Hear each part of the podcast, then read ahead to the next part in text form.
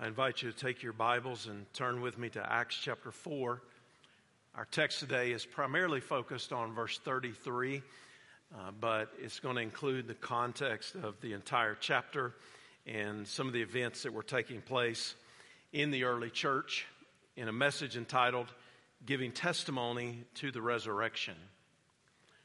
The resurrection of Jesus Christ, the Son of God from the dead, is central to the Christian faith and it is the basis for our eternal hope. Jesus was crucified on the cross for our sins. He was buried in a borrowed tomb.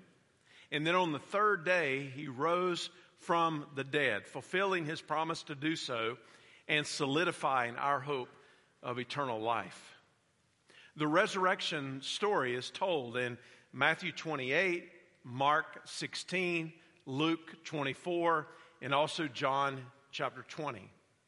Each of these present a different perspective of the same truth, helping us understand the depths of what Jesus endured on our behalf and the victory that he won in doing so.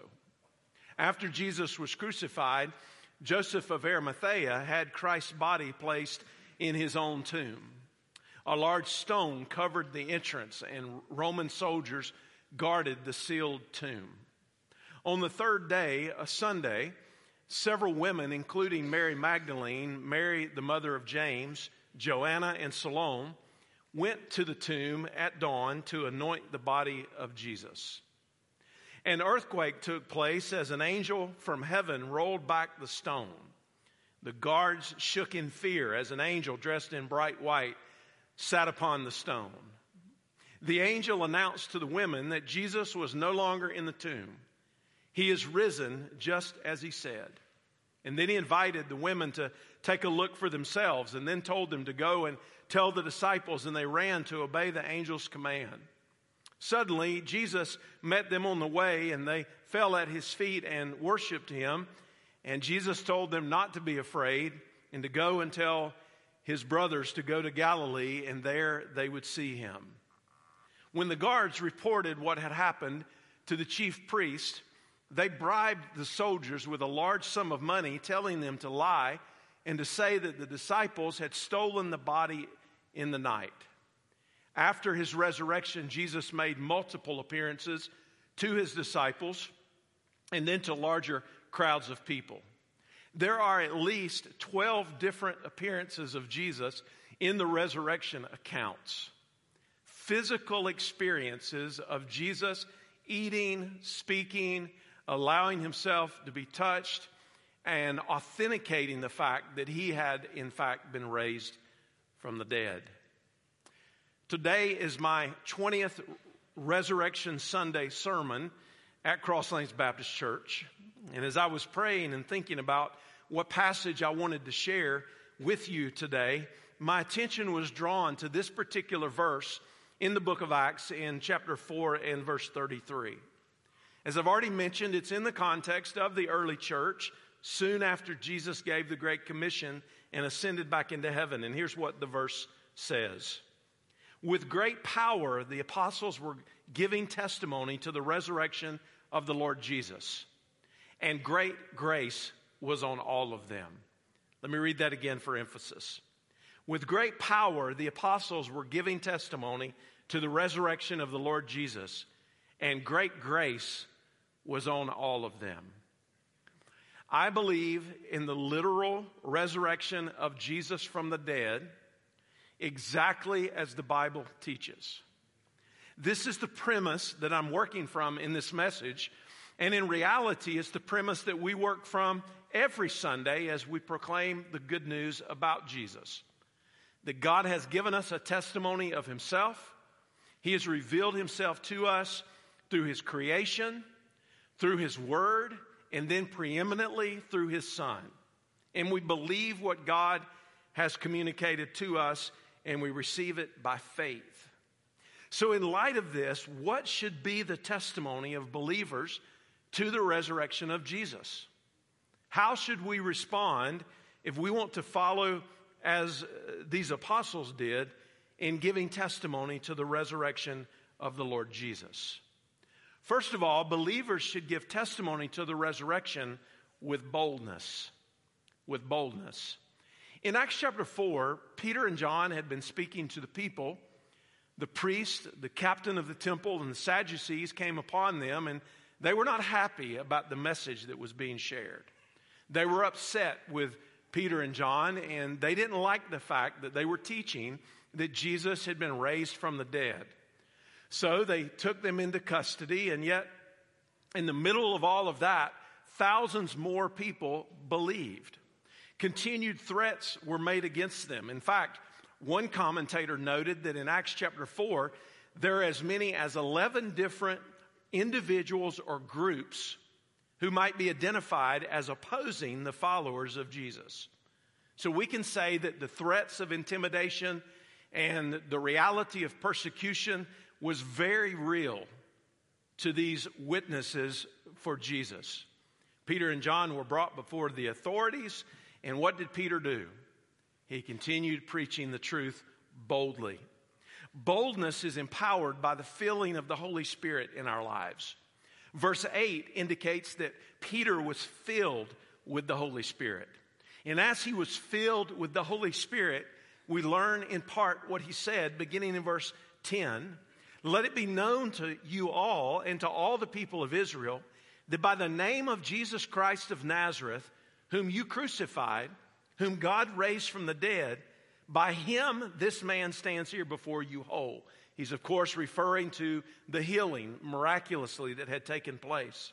And then he follows in verse 12 and he says, There is salvation in no one else, for there's no other name under heaven given to people by which we must be saved. Boldness is not only empowered by the filling of the Holy Spirit, but it is empowered by being with Jesus. There's an interesting uh, explanation here of the apostles in verse 13. It says, when those who were opposing them observed the boldness of Peter and John and realized, they realized they were uneducated and untrained men, they were amazed and they recognized that they had been with Jesus. Nothing wrong with education. We certainly would want to know well the subject that we are uh, communicating or utilizing. Nothing wrong with training. We certainly would want to be well trained, but I think there's a reason why this is specifically noted by the Holy Spirit in the Scripture. The power of God is not dependent on our training or our education. God uses ordinary people to do extraordinary things.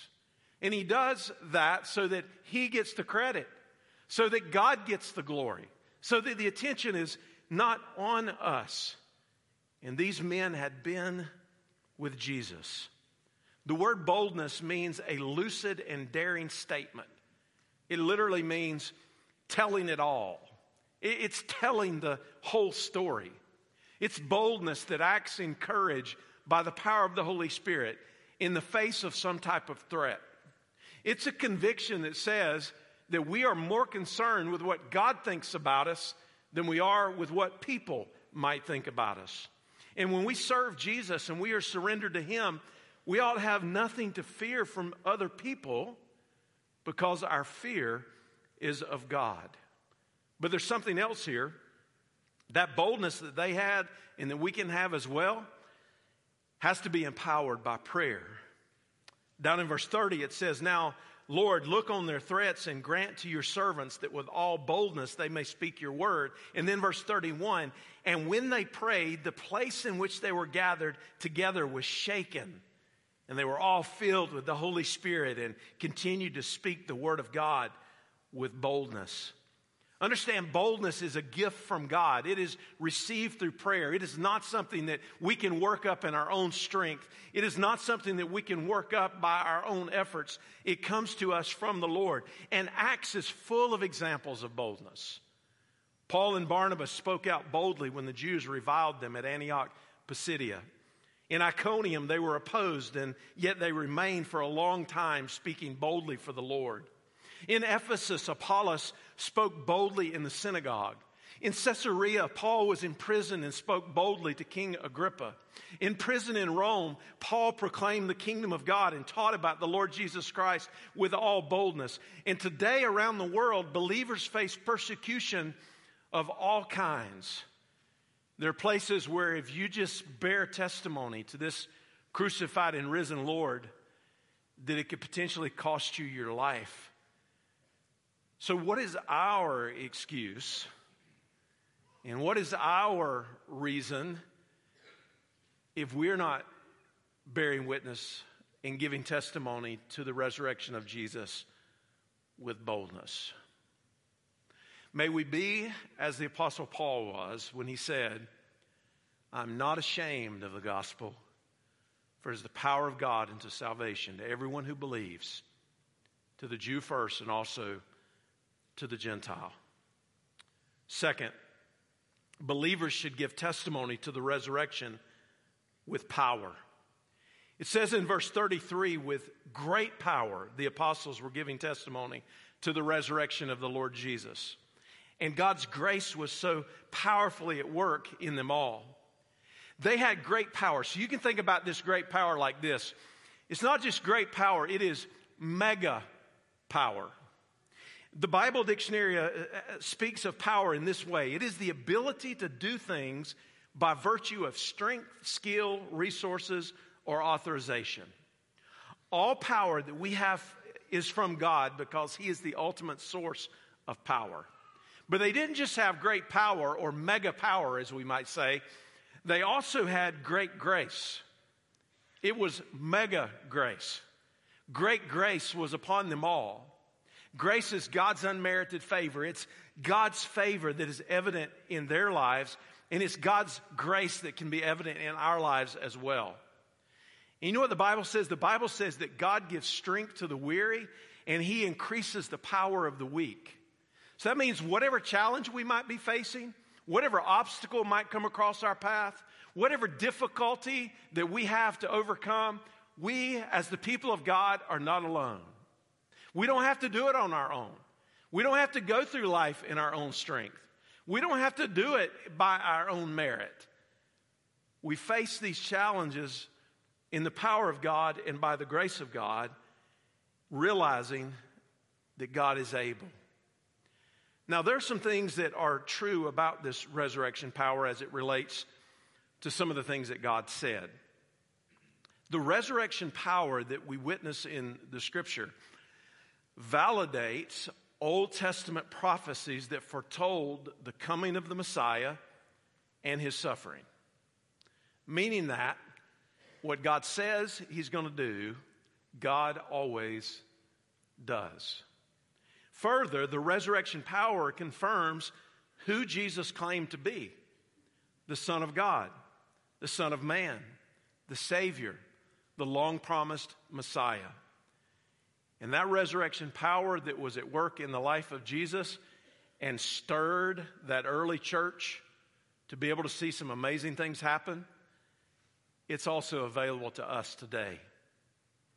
I love what uh, Paul wrote in Ephesians chapter 1 and verse 18 and following as he prayed for the church. He said, I pray that you may know his immeasurably great power for those of us who believe that power is the same as the mighty strength he exerted when he raised Christ from the dead and seated him at his right hand in the heavenly realms. Now, it's also important to note here in Ephesians 1 that there is a qualifier. The qualifier is for us who believe. So the power is not automatically at work in our lives, it is at work in the lives of those who believe. And the same power, watch this connection here, that raised Jesus from the dead 2,000 years ago is available to us now to overcome whatever our weaknesses are. He didn't, he didn't say that power is similar or it's kind of like that power or you might have enough power. That's not what he said. He said it's the same power. It's the power that raised Jesus from the dead that is now available to you and at work in your life if you believe. and it guarantees that death does not win in the end. We've just come through a series on grief in our church, and we thought about the hope and the joy that we can have even in spite of uh, losing loved ones or experiencing other areas of grief in our life. And the reason that's true is because there's resurrection power. 1 Corinthians 15 and verse 55 says, Where, O death, is your victory? Where, O death, is your sting? And what we're able to say when we come to a time like that in our lives is, Hey, friends, this is not the end of the story. This is not all there is. This, this life is not all that we have to hope in. This life is not all that we have to focus on. There's more. And the reason there's more is because Christ was crucified and he's been raised from the dead. I love a story that was told by Tim Keller about the power of Christ's resurrection. And he told of a story of a, a minister who was in Italy.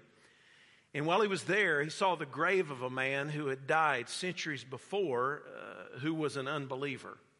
But not only was this man an unbeliever, he was absolutely against Christianity. He was opposed to Christ. But he was also a little bit afraid of Christianity because he wasn't absolutely certain that he was right.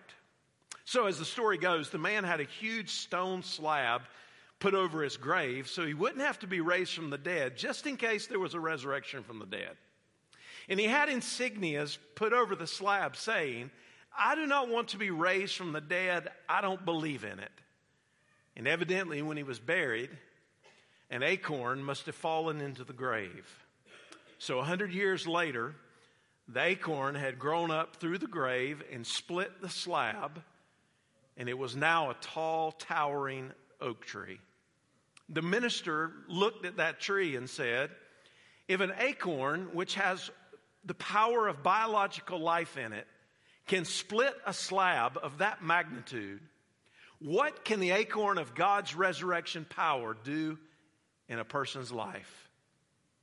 And then Keller said this The minute you decide to receive Jesus as Savior and Lord, the power of the Holy Spirit comes into your life. It's the power of the resurrection, the same thing that raised Jesus from the dead. Think of the things you see as immovable slabs in your life your bitterness, insecurity, fears, self doubt all of those things can be split and rolled off. The more you know Him, the more you can grow into the power of the resurrection. The saving, healing, protecting, justifying, redeeming power of God, it all resides in Jesus. And as believers, we should give testimony to the resurrection with power we should anticipate when we gather together like this as the church, and as we go out into the community and we serve the Lord and we share the good news with other people, we should live with a sense of holy anticipation that God's going to do something. The, the same power that raised Jesus from the dead is the power that's now available to us and is at work through us. And we should anticipate that and we should give testimony to it in power. And then, third, believers should give testimony to the resurrection with generosity. Now, admittedly, this is a bit of a turn in the narrative. If you read it, you're, you're reading about what's going on and how they're proclaiming the gospel and they're doing it with boldness and they're operating in power. And then now all of a sudden, Luke decides to tell us here under the inspiration of the Holy Spirit in Acts that there was considerable generosity that was going on in the church. So much so that verse 34 says, there was not a needy person among them. Now, I think the unity of the believers was the root of generosity in the early church. They saw themselves as spiritual family. And because they saw themselves as spiritual family, there was generosity that was the fruit of their understanding of who they were. And remarkable generosity was necessary because the church was growing rapidly. Christians had responded uh, and become believers in the gospel at Pentecost, but then they had been dispersed in different places. They'd gone back to their homes, persecution had set in, and there were a lot of needs. And the generosity among them was based on the fact that all of them were to work if they were able to do it. They were to take care of their own family members, certainly, as uh, stewardship of, of what God had entrusted to them. But then the church was to meet needs. You say, what does this have to do with us? It has everything to do with us. And the reason it has everything to do with us is every individual makes a decision about how they're going to spend their life. Friend, you've only got one life to live. Are you going to spend it on yourself? Are you going to spend it on being the fragrance of Christ in the world? Everybody's got to choose how they're going to spend their life. And everybody's going to be accountable for how they use what God has entrusted to them. And generosity reflects our understanding of the Lordship of Jesus in our lives, and it gives testimony to the resurrection. Because if we see that everything we have has come from God, then when we give back to God from a willing heart and we entrust ourselves to God, then He uses our abilities and our time and our resources and our giftings, and it's all used as an offering to the Lord. But here's one of the shortcomings I think that uh, we sometimes fall into, uh, even as believers. We think from the perspective of scarcity rather than from the perspective of abundance. And what I mean by that is, we think in terms of a sum total, and we are afraid of sharing too much of ourselves or serving the Lord too faithfully because we think we're going to run out. So we have closed hands. And those closed hands are all about serving self and making our lives more comfortable and serving whatever our desires are at the moment when the life that God calls us into as His people is a life that calls us into opening our hands and freely serving God. Not thinking in terms of scarcity, but thinking in terms of the abundance of God's grace and God's power. I like the way Cam Miller put it. He said, The economy of God runs on resources that are not finite, but create abundance when they're harvested. And the example that he used is the example of love. He says, Love only creates more love. And the same is true with generosity. The impulse toward generosity produces an almost miraculous effect, which is to raise the level of trust and ignite abundance where only moments before there was scarcity. Generosity is rooted in our understanding of where everything comes from and our generosity, or lack thereof, gives testimony to the resurrection of Jesus or takes away from that testimony. The Apostle Paul wrote to young Timothy at the church at Ephesus in 1 Timothy chapter 6. Now I want to read three verses beginning in verse 17, where he says, Instruct those who are rich in the present age not to be arrogant or to set their hope on the uncertainty of wealth, but on God, who richly provides us with all things to enjoy. Instruct them, verse 18, to do what is good, to be rich in good works, to be generous and willing to share, storing up treasures for themselves as a good foundation for the coming age, so that they may take hold of what is truly life. You know what generosity does for us with our lives? it helps us to set our hope on God. Everybody's setting their hope on something. Um, it might be the possessions you can gather, it might be people that you are overly dependent on, it might be your education or your training or your status in life or the family that you come from. Any number of things. We can put our hope in those things. But you know the problem with all that?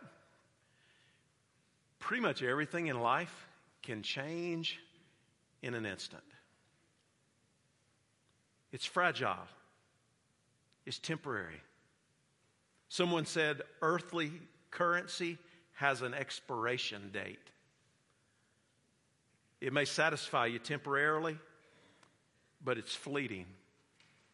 The Bible says that this world in its present form is passing away. But if you put your hope in God, you're putting your hope in the one who is eternal and unchanging. The Bible says that Jesus Christ is the same yesterday, today, and forever. He's unchanging. So, do you want to put your hope in something that could slip through your fingers in a moment? Or do you want to put your hope in the eternal? If you live a life of generosity, it's reflecting that you're putting your hope in God. And God expects us to enjoy the rest of what we have. Somebody said life is like a coin. You can spend it however you want, but you can only spend it once. God intends for us to enjoy the beauty and the abundance and the fruitfulness of His creation. It's all for His glory. But we're to be rich in good works. That means the good works of our lives ought to be numerous and abundant. Good works are the fruit of our faith in Jesus and His resurrection power in us. Now, I'm going to say this to you very directly. But I want you to hear me. A stingy, closed handed life cannot bear testimony to the resurrection power of Jesus. Because a stingy, close handed life that is not rich in good works is self focused rather than focused on the Savior.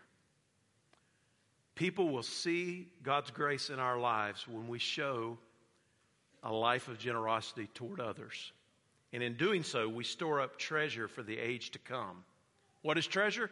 It's anything that we value above other things and that motivates us to action. From a spiritual perspective, according to Jesus, wherever your treasure is, that's where your heart will be also.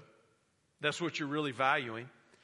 And if you commit your life to be used by God in the world, then that resurrection power will be at work in your life. And then finally, I want to bring us back to the second part of verse 33 in Acts chapter 4. And it says, Great grace was on all of them. May the great grace of God be upon us all. Jesus rose from the dead, and because he rose from the dead. He will raise us from the dead, and believers will be raised incorruptible and imperishable. We will see the final victory over sin and death and hell and the grave in the resurrection power of Jesus. Gary Habermas is one of the foremost apologists of the faith, defenders of the faith, particularly as it relates to the resurrection. And here's what he said He said, The external evidence of Jesus' resurrection confirms the truth we have received via God's written revelation. What's Dr. Habermas saying? What God said is true and it's been verified. That's what he's saying. So I ask two questions today as we come toward a close of this message. Question number one is Have you come to faith in Jesus, believing in his death, burial, and resurrection? I'm not asking you if you're just agreeing with this in your mind that you believe it to be true. That's not what I'm asking you. I'm asking you Has there been a time in your life where you have recognized your sin? Understood the holiness of God and the fact that your sin separated you from God, and you came to understand that there was no way that you could make your way back to God on your own. There weren't enough good works to do it. There was no human effort that could ever make it possible. And that God sent His only Son, Jesus, to live and to die and to now live again for you. And when you came to that understanding by the power of the Spirit, you turned from your sins and you turned in faith to Jesus and you asked Him to be your Savior and Lord. Friend, that's how you become a Christian. Is by grace through faith, receiving the gift that God has for you. But when you receive that gift, it changes everything. It's not just about a prayer to be prayed. This, this is not a religious exercise. This isn't about going through some type of formality or anything else. It's about forsaking anything and everything that you were depending on and placing your faith in Christ and Christ alone to change your life and to make your life useful for God, lived on purpose.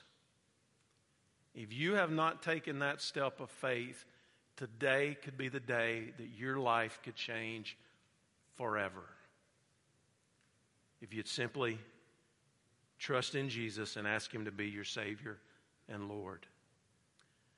My second question is if you profess to believe that and you call yourself a Christian, is your life giving testimony to the resurrection?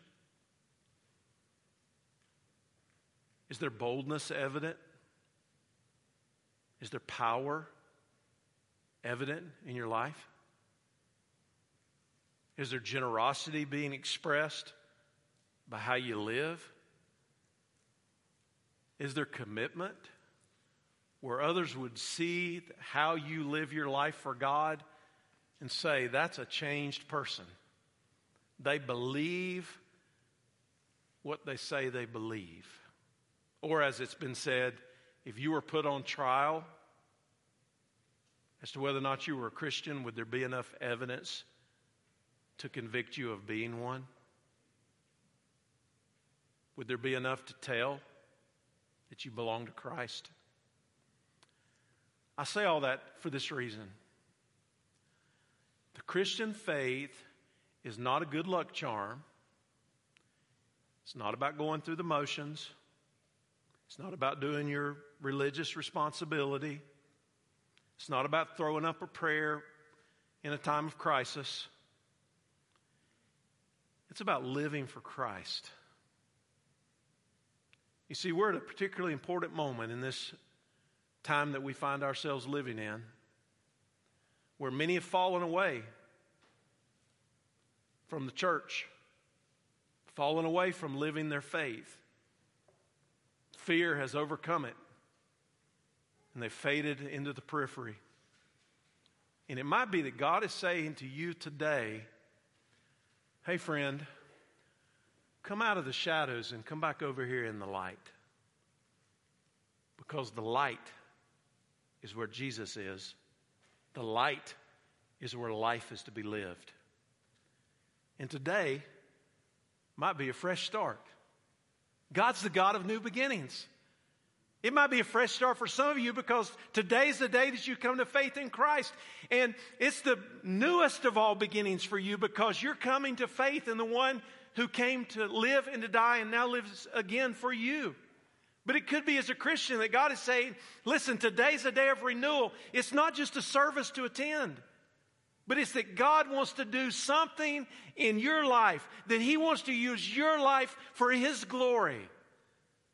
Don't miss what God wants to do in your life and be drawn away by other things that ultimately do not matter. Live the life that God's called you to. And God will get the glory and you'll get the blessing. It's a win win in every way.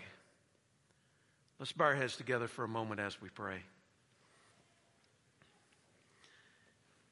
Here in just a moment, Pastor Eric's going to come and sing with us, and we're going to close out our service.